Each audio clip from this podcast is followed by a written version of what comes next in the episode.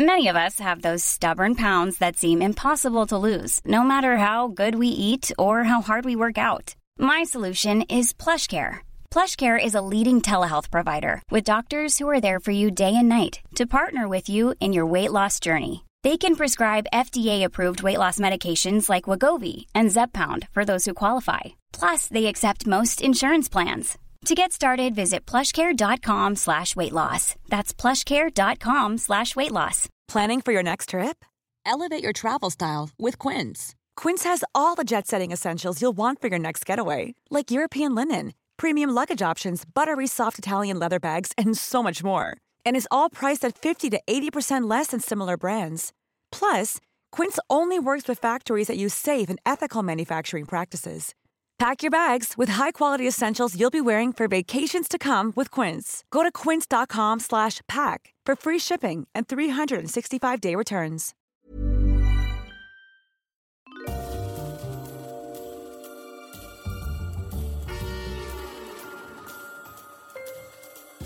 Ladies and gentlemen, welcome to Histories of the Unexpected, the show where we demonstrate that everything, simply everything, has its own history, like oil, accidents, and scabs.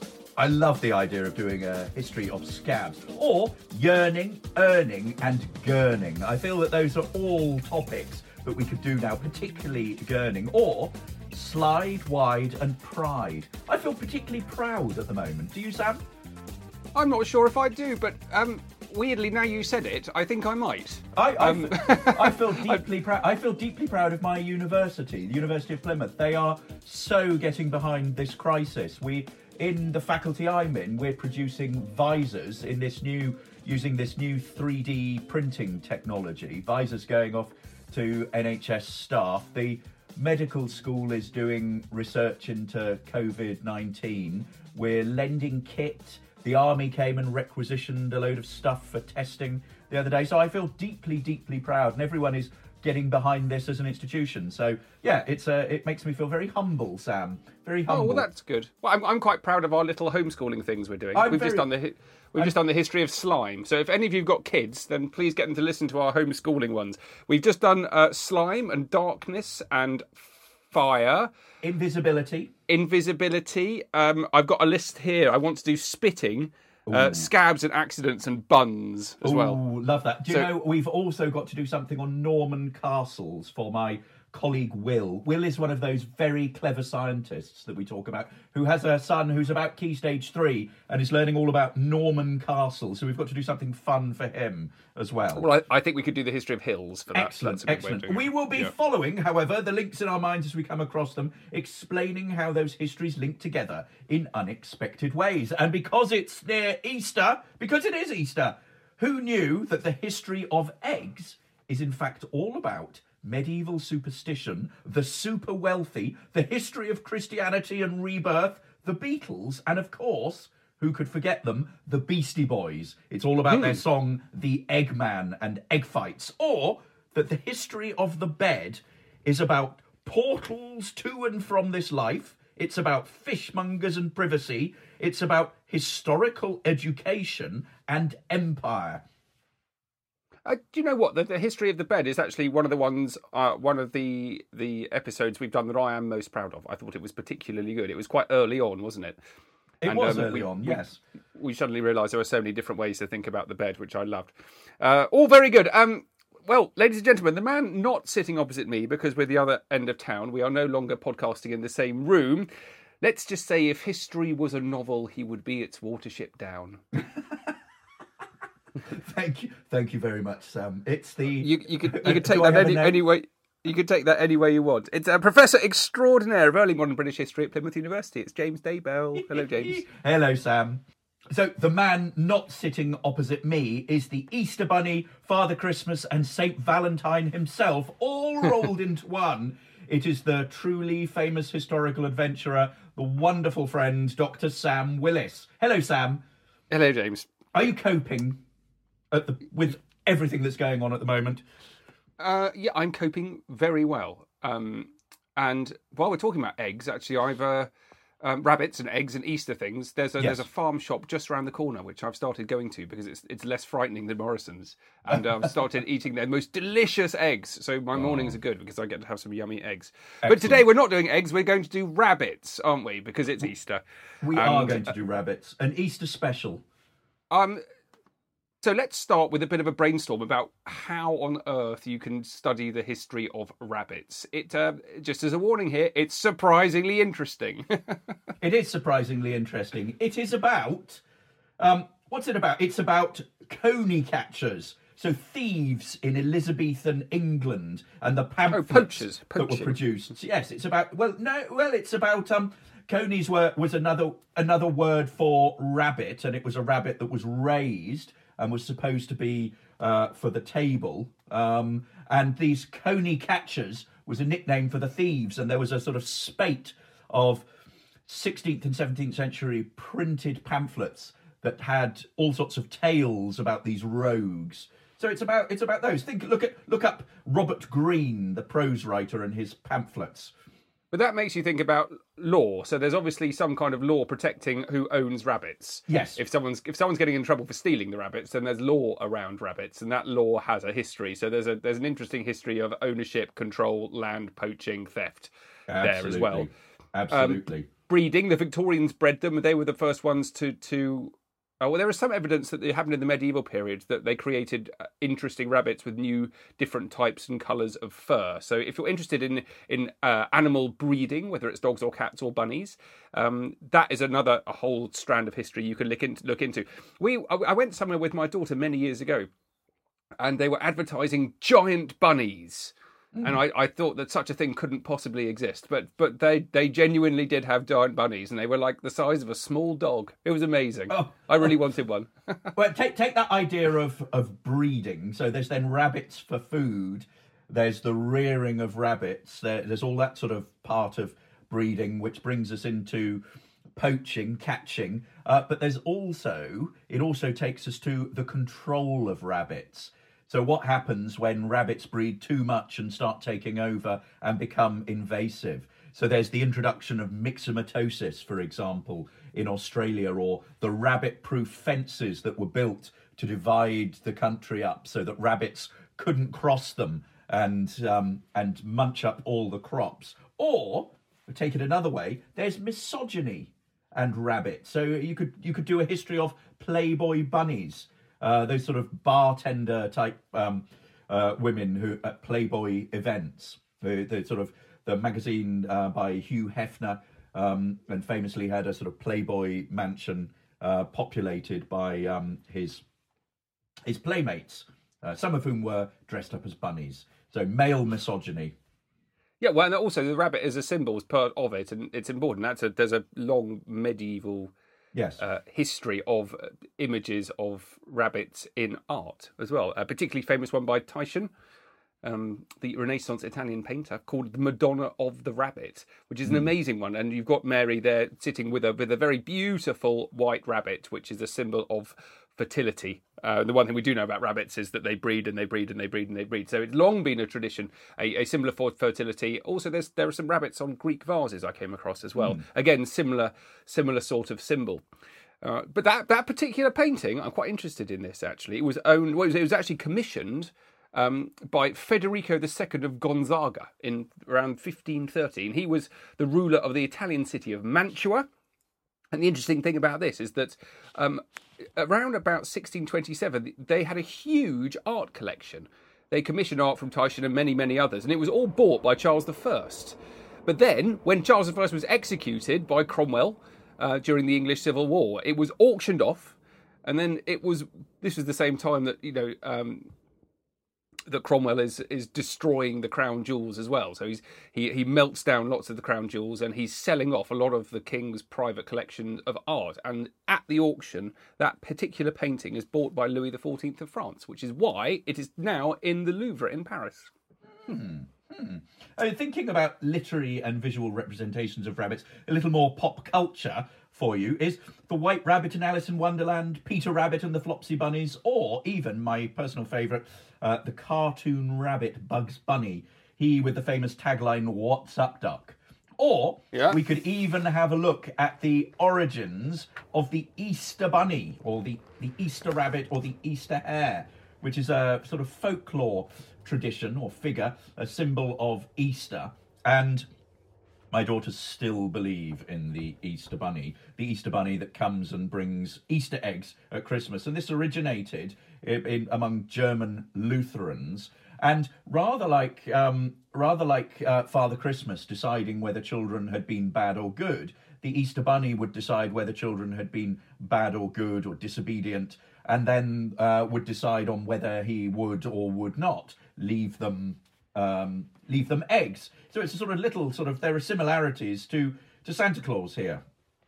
Yeah, And- it sounds like it. I, From Europe, it then spreads across to America in the 18th century with Protestant German immigrants uh, or the Pennsylvania Dutch, that sort of area of, of Pennsylvania. So it, it, it, it goes there and then, of course, explodes all over the place. You can't, you can't enter a supermarket or shop in the United States at this kind of year without being assaulted by a parade of Easterware, Easter baskets, things to stuff in them, um, all sorts of pink, purple, yellow coloured eggs, absolutely everywhere.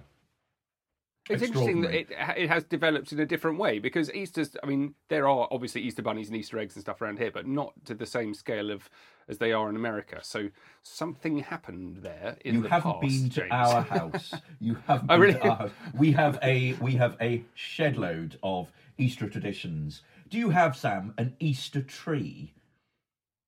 Do you have no, we, tree? we, we, we, we don't uh, we don't have any type of Easter Oh. tradition at all. We have an Easter tree and all sorts of little decorative eggs go on it. We have Easter egg hunts in the garden. Uh, we have a Simnel cake uh, with little Easter eggs on it. I'm I'm all about the seasons, Sam. I'm all about the seasons and any excuse for celebration. Yeah. But before Now- we move on, I'd, I'd also want to just mention the a, a little project and a wonderful book by my friend Chris Chapman, who's a who's a photographer, lives up on Dartmoor, and he's written a book called The Three Hares. And I think I've mentioned this before in a previous uh, podcast on Easter. But I, if you haven't heard that, I just wanted to say it again. This is all about the is an image of three hares. I know it's not a bunny, but it's close enough. Um, very well well known image. And you've got three hares all together and it's like a trompe l'oeil thing. So you've got three creatures sharing three ears, but only but each one of them has two. So there are only three ears. But however you look at it, it looks like each hare has two ears. It's a it's a wonderful image, and they've found all sorts of examples of this in churches in Devon. So if you are anywhere near Iddesleigh, Ashreigney, Sampford Courtenay, Spreyton, Cheriton Bishop, Newton St Cyres, Broadclyst, Bridgeford, North Bovey, Chagford, Throwleigh, South Tawton, Widecombe in the Moor, Ilsington, Tavistock, Kelly, Cotehele, and in Dorset, Corfe Mullen, then those churches, go and go to those churches and ask to see their three hares. You might find it on the ceiling, you might find it on the end of a pew, you might find it carved into a door. But they've all got these extraordinary images, and we believe that the images came down the Silk Road. There are examples of them in the Mogao Caves in Dunhuang in China, many, many, many thousands of miles away. And that they came across, spread from Europe, and ended up in churches. They're not just in Devon, there is lots of examples of them in Devon, and they're all over the country. But if you're interested in that, there's a book called The Three Hares A Curiosity Worth Regarding by Tom Greeves, Sue Andrew, and Chris Chapman, and it's worth having a look at. Excellent, excellent. Well, I want to start with a with a book that I've been reading, and in fact, this is the reason that we're doing rabbits because the lovely people at Oxford University Press sent us a brilliant new book by the historian Karen Harvey called The Imposteress Rabbit Breeder. What a brilliant title. Mary Toft and the 18th and 18th century England. And it is absolutely superb. It's one of the best micro histories that I've read. So uh, you take a sort of very small topic and you use it to explore something that's much broader. And I want to start with an extract from a newspaper called the Daily Journal on Monday, the 14th of November, 1726. Okay, listen to this. From Guildford comes a strange but well attested piece of news that a poor woman who lives in Godalming, near that town, who has a husband and two children now living with her, was about a month past delivered by Mr. John Howard, an eminent surgeon and man midwife living at Guildford, of a creature resembling a rabbit, but whose heart and lungs grew without its belly. About fourteen days since, she was delivered by the same person of a perfect rabbit, and in a few days after of four more, and on Friday, Saturday, and Sunday, the fourth, fifth, and sixth instant of one in each day. In all, nine. They died all in bringing into the world. Mr. Howard keeps them all in spirits, and we hear he intends to present them to the Royal Society. The women hath made oath that two months ago, being working in a field with other women, they put up a rabbit, who running from them they pursued it, but to no purpose. This created in her such a longing to it that she, being with child, was taken ill and miscarried. And from that time she had not been able to avoid thinking of rabbits. The said woman had has been delivered of more than five rabbits in all fourteen. Mr. Molyneux, the prince's secretary, is, we hear, gone thither by his royal highness's order to bring a faithful narration of the affair. This is quite extraordinary. It was a story that captured the imagination in the early 18th century, and it involves at the heart of it a working class woman from this part of Surrey called Mary Toft. So the claim is that she gave birth to rabbits. She's then examined by male doctors, including those reporting to the king, George I. The story is then widely printed, so it's not just in this daily journal, but it crops up everywhere. It then turns out to be false, it's a hoax, and the press turn upon this woman. She's demonized, she's punished for her crime, so she's locked up in Bridewell Hospital, where she has to undergo hard labour. And it then becomes something that at first was treated seriously by Enlightenment sent of men of science. So it's a sort of scientific medical curiosity connected to the belief that women could give birth to monsters. So this idea of monstrous birth, and then it's looked at. She's looked at as something of a figure of ridicule and and occupies a space around satire. And so this book is a kind of micro history of this. And what's wonderful about it is it takes this sort of little incident and it contextualizes it as a cultural episode in history and sets it within a wider context. And it starts by examining the location she grew up in, so Godalming in Surrey. It then looks at the family, the family background, the women who surrounded her. It looks at, tries to recover her own story, her own voice throughout, and there are all sorts of competing representations or narratives here. The male doctors, the legal process that she goes through. And we have at the heart of it three transcripts that are called interrogations of her, where she basically confesses to the crime that she has committed or basically to to this hoax the problem there is that of course her voice is all tied up in the sort of the way in which the the legal clerks record it but nonetheless you are able to recover her right at the heart of it. It's also a way of looking at the nature of 18th century society. And at the heart of it also is understanding the meaning of rabbits within this kind of society. So I've been reading a couple of things. Um, Mark Bailey's The Rabbit and the Medieval East Anglian Economy in the Agricultural History Review, 1988, and John Sheail's Rabbits and Agriculture in Post Medieval England in the Journal of Historical Geography, 1978. You should all have a look at those. Brilliant. But what it shows is that the rabbit, as we were saying earlier on, Sam, in our little introduction, was an object of theft and a focus for protest. And the meat and fur from rabbits had, and I'm reading here from Harvey's book, the meat and fur of rabbits had long been a rare commodity and symbol of elite status. And this continued into the 18th century, she writes, uh, even as private commercial warrening was established. So, so basically, this whole episode revolves around stealing and poaching of what are seen as elite commodities. And Toft's husband, at around this time, is accused of poaching. So that's something that's very important.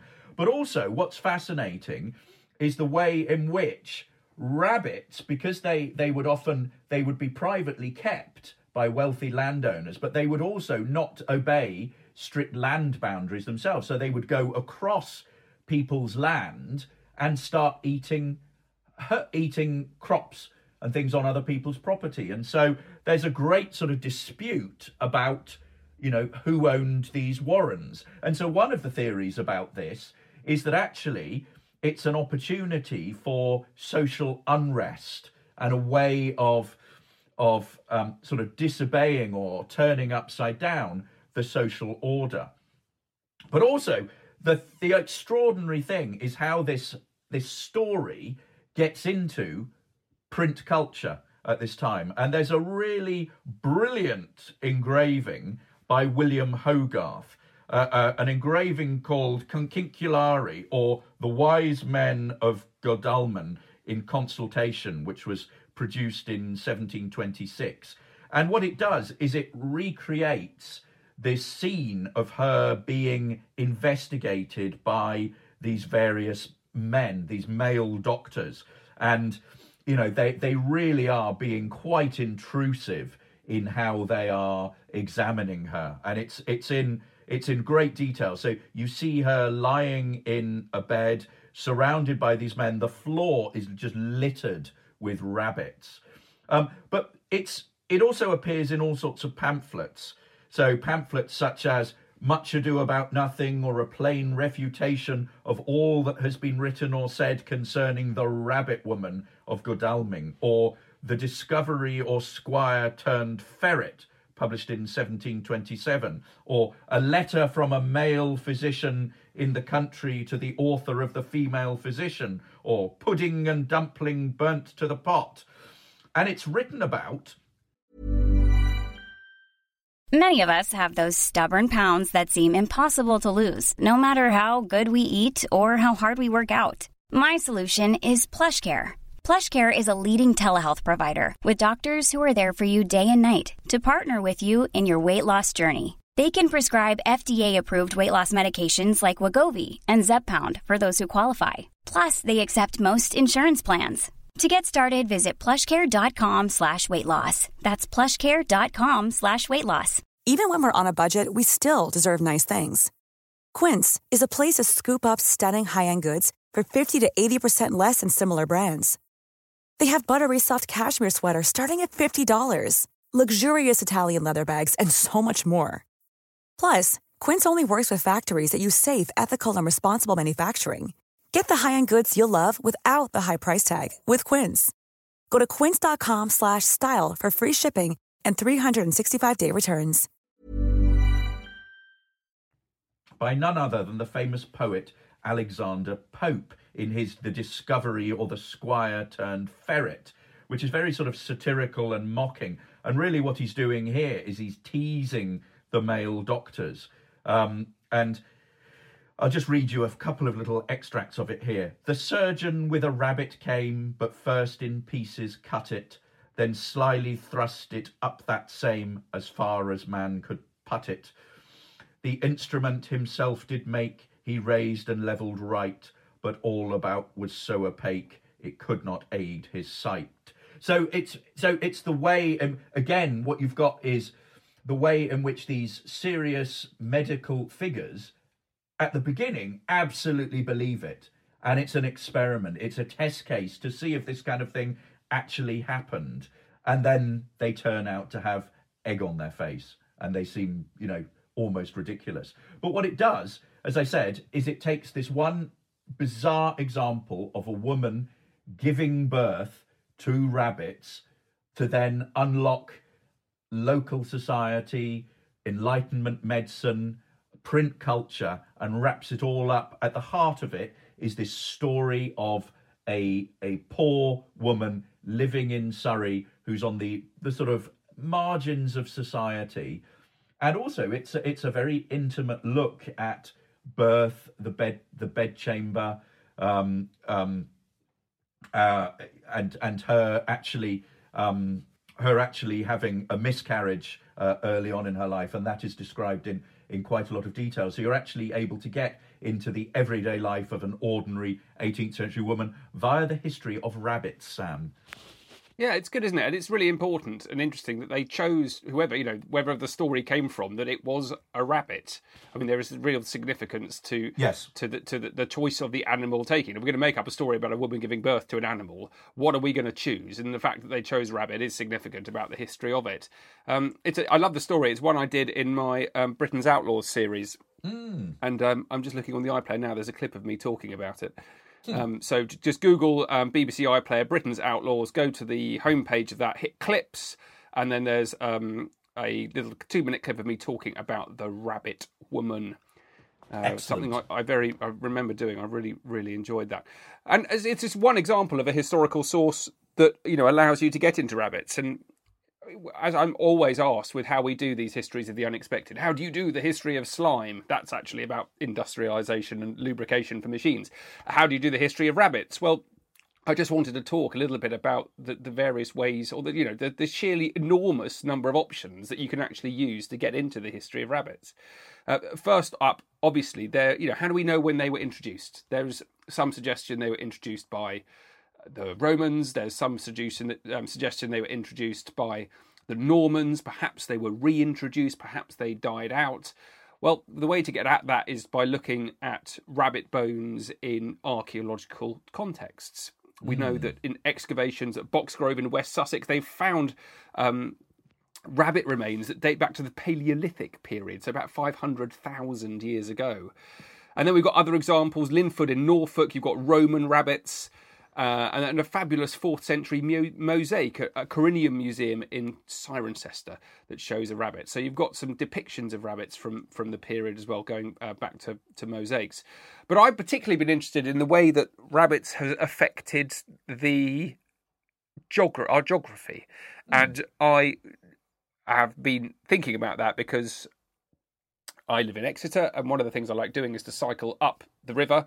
And one of the places you can cycle to is called Dawlish Warren. And Dawlish Warren is a spit of land that sticks out the mouth of the Exe estuary, and it's called a warren because it is a warren. It was a medieval rabbit warren where people bred warrens, and there's a geography to it there. It's really interesting, and it also can be explored elsewhere. It's not unique by any any stretch of the the imagination. There are some wonderful examples of them on Dartmoor as well. So you can look at the where these things were sited, and that's interesting. So Dawlish Warren is by the sea, and you've got a natural, good sand warreny environment. And actually, what happened there is, you know, it's well known for, for birds and also for its rare wildlife. James, it's it's a, be- it's a beauty. Yes. It's a beauty spot. Well, the rare wildlife is there because there were centuries of rabbits eating everything that has allowed this rare wildlife to then grow. So the, the the fact that you're looking at these rare grasses I'm afraid I don't really know much about it, but whatever is whatever is rare to look at is purely because it was inhabited by hundreds and hundreds of rabbits for a very long time. The Dartmoor ones are really interesting. There are loads of them, particularly in southwest Dartmoor, and they're fascinating because they are almost all next to prehistoric settlements, which hmm. is really intriguing. So you've got medieval uh, landowners, land users reusing land for different reasons, but which serve the same purpose as prehistoric settlements. They need to be well drained if you're going to be building a pillow mound. So, understanding how these things are built is interesting. You either have a natural place to keep rabbits, like Dawlish Warren, or you have to make places for them to burrow in and to live mm. in. Hmm. And you need well drained sunny slopes, which also is exactly what they wanted in prehistoric times for the prehistoric settlements. Ideally, having them um, well away from agricultural crops is important. So there are very few examples of warrens in the middle of fields. So having them up on the slopes on Dartmoor is a very sensible place indeed. And the other thing is that they need stone to actually build the various features that you you need for a man-made rabbit warren, which is walls to keep the rabbits in, pillow mounds for, for them to make little little um, little burrows, and also vermin traps so that the rabbits themselves are not hunted. Mm. Um, absolutely fascinating. So the, the way that they are constructed, the location that they're constructed, And you can then look into the history of that. And I found some wonderful stuff here about how advice on how to build rabbit warrens. The burrows, or berries as the warrener calls them, are formed by first digging a narrow trench, with small ones branching from it on each side, but not opposite each other. Large slabs of turf are then cut, and with these the little trenches are covered. Over this is heaped a mound of earth, and the burrow is finished. A few holes are made for the rabbits to enter, and they quickly take possession of their new abode. Here's another one from 1893, which is what I liked. This is by a guy, a warrener. The whole business of this. this is the guy in charge of the warren at Wortley Hall Park in Yorkshire. Whether the rabbits are to be raised for sport or for the market, the earth mounds for the rabbits to breed in and natural sunny banks where they exist must be laid out with some degree of order so as to facilitate shooting operations and to make the catching up of the rabbits in large numbers easy and convenient. Burrowing here and there and everywhere all over the pasture must be checked, and burrowing in flat ground stopped altogether and both may be done by the person in charge blocking the holes up with his foot as he finds them. Burrows in flat ground are the causes of serious loss, as during heavy and sudden rains the holes become reservoirs into which the water quickly drains and drowns the young rabbits. And now, as to laying out the barrows. First, the dry, sunny banks should be utilised, and if colonies are not already established in these, holes should be made a few yards apart, by boring into the bank horizontally with a long planter's spade to the distance of a yard, or at least out of arm's length. The rabbits will do the rest. It goes on and on, but it's a wonderful glimpse into the life of a warrener, a man who whose entire life was dedicated to to creating these warrens, which are now all over our landscape. And one of the interesting things of the warren, we mentioned walls earlier, is how you mark it out on the land. So there's a whole history of how you identify your land and how you also protect it. So a lot of the ones up on Dartmoor, particularly, their borders, their boundaries, all use rivers and streams, and just you know a few areas of of, of walling.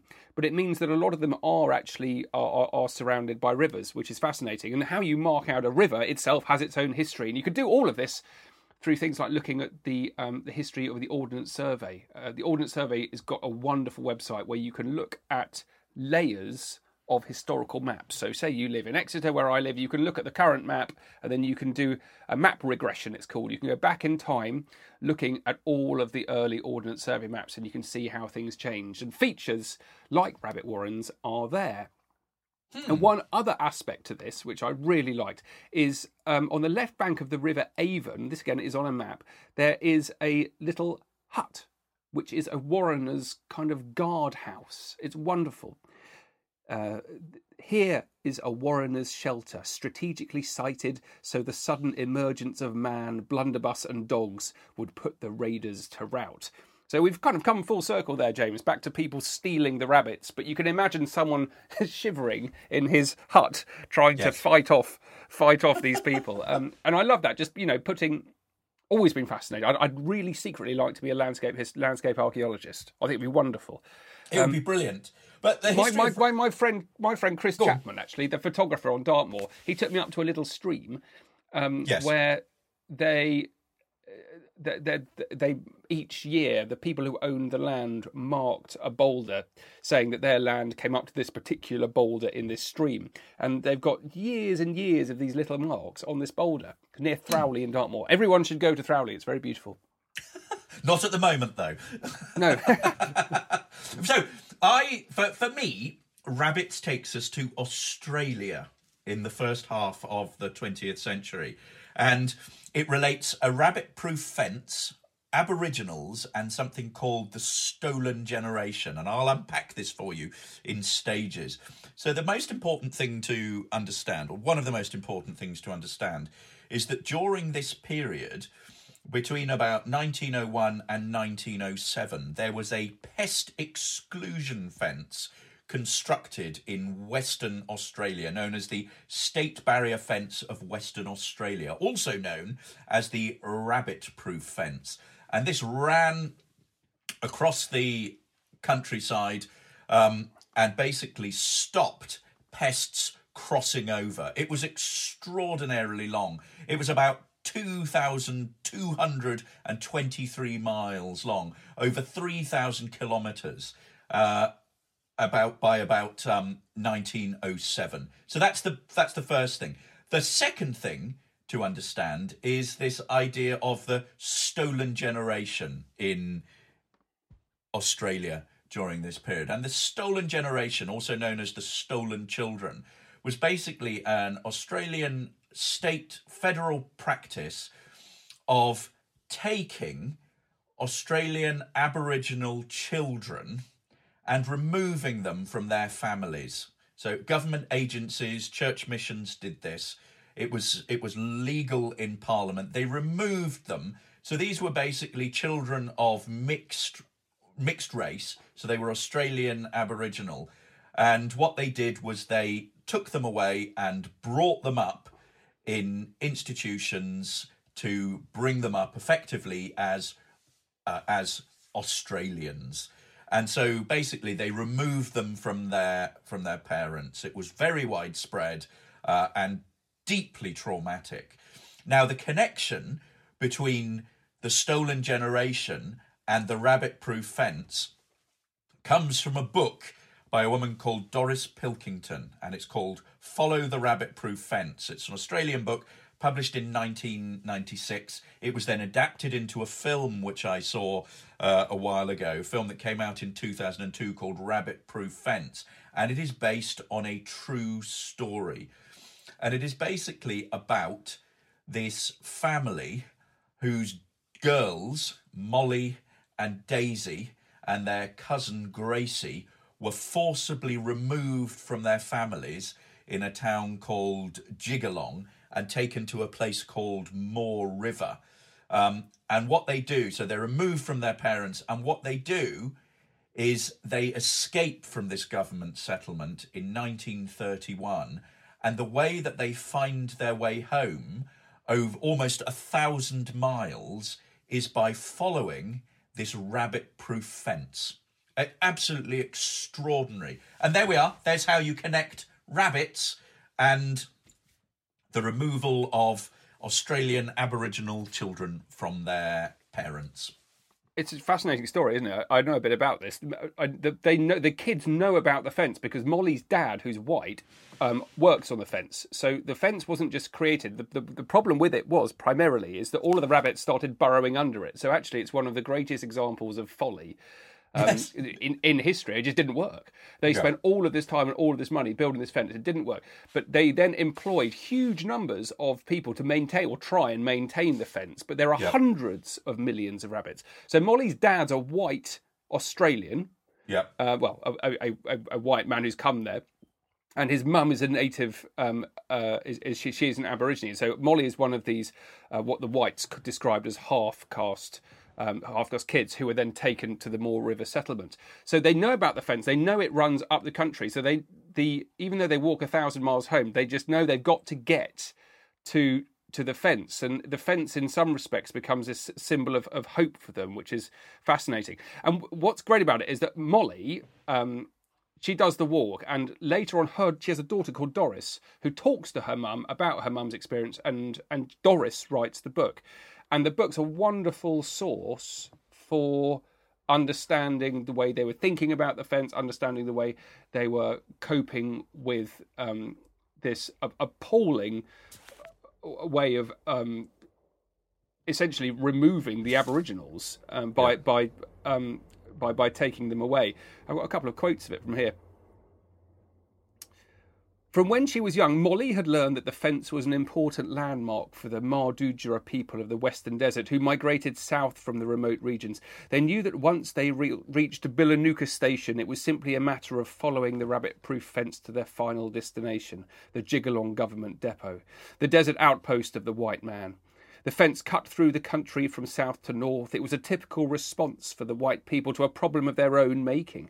Building a fence to keep the rabbits out proved to be a futile attempt by the government of the day. For the three runaways, the fence was a symbol of love, home, and security. And here's another wonderful quote. Again, it helps you understand the way uh, the Aboriginal society was um, thought and believed and understood. Numbers, dates, in fact, mathematics of any kind have little or no relevance in our traditional Aboriginal society. Nature was their social calendar. Everything was measured by events and incidents affected by seasonal changes. For example, summer is pink eye. I think that's a wonderful way to finish because we started off talking about Easter um, and you you said you were influenced by the seasons, James. So we've got a dif- different way of thinking about things there, which I absolutely love. But before we go, though, have you heard about the Leicester Hare Hunt? No. Ah, there are records of of it being something in Leicester on Easter Monday until about 1767 and I'm reading from my favourite book on on customs here, customs that follow each day of the year. So I'll read it here. The mayor, corporation, and officers would proceed to a piece of land called Black Annis's Bower Close at the edge of Leicester Forest to witness the annual hare hunt. Now, in this hunt, they didn't use a hare. Instead, they used a dead cat that had been treated with aniseed water and this dead cat was then trailed on a rope around the town through all the streets and alleys by a rider. And the hounds and huntsmen were then let loose to follow the trail. So, how about that? A Amazing. Leicester dead cat, hunt, yeah. a dead aniseed smelling cat dragged around Leicester. Wow. wow. I know. Well, I've enjoyed that. Rabbit's very good. Um, everyone have a lovely Easter. Have a lovely, lovely Happy few days Easter, off. Everyone. Don't go anywhere. Stay in. Um, uh, you can follow me on Twitter. I'm at Dr. Sam Willis. And you can follow me at James Daybell. And you can follow the pod on at Unexpected Pod. So do please find us on social media. Check out histories of the unexpected.com. We've got a Patreon page, patreon forward dot com forward slash histories of the unexpected. If you would like to um, help and support us, uh, we do need the help. We're um, saving up to be able to record in a decent studio when this is all blown over. And at the moment, we're trying to produce maybe one a day for these podcasts. So we'd really appreciate any help you can offer. And also, please we leave a review on iTunes. It really, really helps. Yes, and we're particularly interested in doing homeschooling at the moment. So we're doing a series of homeschooling episodes. We think this is really, really important at this time when everyone is locked down. If listen to them, but also if you have any ideas of things that you would like to hear, get in touch with us and we will try and produce them. Bye everyone. Bye bye.